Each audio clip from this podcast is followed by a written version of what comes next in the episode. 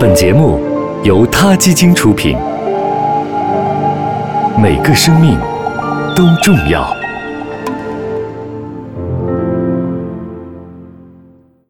欢迎收听今天的他 Radio，获取每天最新节目推送，请关注他 Radio 微信公众号。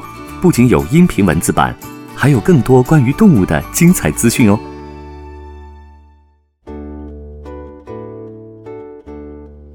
自从半年前救了一只肯德基白羽鸡的幼崽，他基金办公室的全体成员都变成了小鸡爱好者。这只小鸡叫做阿昌，在办公室待了几个月以后，它长成了一只白毛红冠、威风凛凛的大公鸡。现在，阿昌住在郊外的一户农庄里。过着没人敢动他一指头的王者生活，和阿昌相处的几个月，让我们对鸡产生了一种奇特的感情，觉得他们真的不应该是供人宰杀的家禽。看到小鸡奋力的啄食，敢于和猫狗争锋的样子，心里对鸡这种动物的敬佩油然而生。这些心理活动的外在表现，就是每次餐桌上有鸡肉，都会想起我们办公室曾经养过的那只小鸡。前两天看到两个意大利科学家的一篇研究文章，标题是“小鸡喜欢和谐的音乐”。虽然自认为对小鸡的了解很多，但是我真的做梦也没想到他们竟然喜欢听音乐。早知道就给阿昌多放点音乐听了。可是鸡这种动物不会唱歌，怎么会爱听音乐的呢？提到音乐，这又引起了另外一个问题：世界上为什么要有音乐的存在？可以说，音乐贯穿了人类的文明史。只要有人的地方就有音乐。一些科学家认为，在人类社会中，音乐曾经帮助人类进化。比如说，女性会对音乐家产生好感，一起听音乐还能让人产生集体认同感等等。当然，人类并不是唯一对音乐感冒的动物。如果你住在乡下，在春天一大清早醒来，一定会被窗外各种各样的花式鸟鸣所吸引。在动物界里，不光鸟类会唱歌。长臂猿、鲸鱼，甚至老鼠都会唱歌。动物们甚至会跟着自己喜欢的音乐跳舞。一只凤头鹦鹉就曾经在后街男孩的伴奏带下跳起了舞步。可惜，这只凤头鹦鹉的音乐品味只能说是一般。研究人员还发现，麻雀、猴子和两个月大的人类婴儿一样，都喜欢和谐的音乐。美国最成功的抒情歌手巴瑞·曼尼洛的歌总是让他们很喜欢。而像《枪炮与玫瑰》的摇滚乐就不是那么受动物们的欢迎了。而说到这儿呢，科学家们又开始纠结了：这种喜欢和谐音乐的行为到底是先天遗传呢，还是后天习得呢？因为胎儿可能会在母亲的体内听到一些胎教的音乐，出生以后，他们也会倾向于喜欢听这一类的音乐。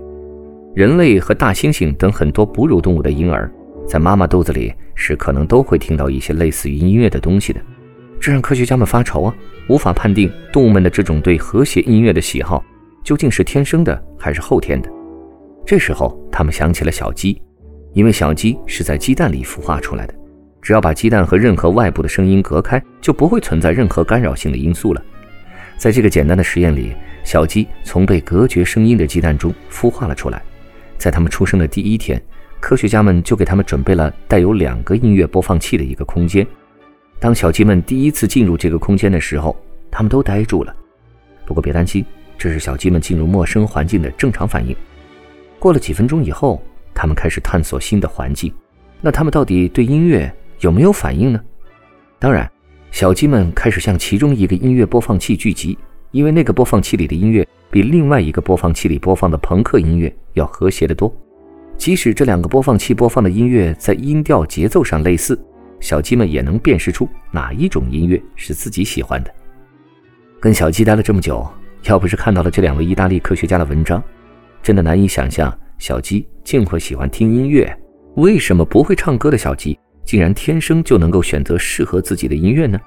有人认为，这种向和谐音乐靠近的天性，可能有助于让刚刚出生的小鸡能够找到生命体，也就是他们的母亲。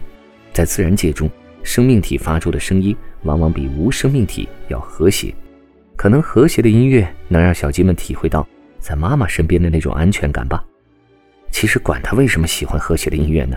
小七喜欢音乐这就说明在音乐的面前每个生命都是平等的。你说呢？好了今天的 ta radio 就到这里我们下期继续聊再见。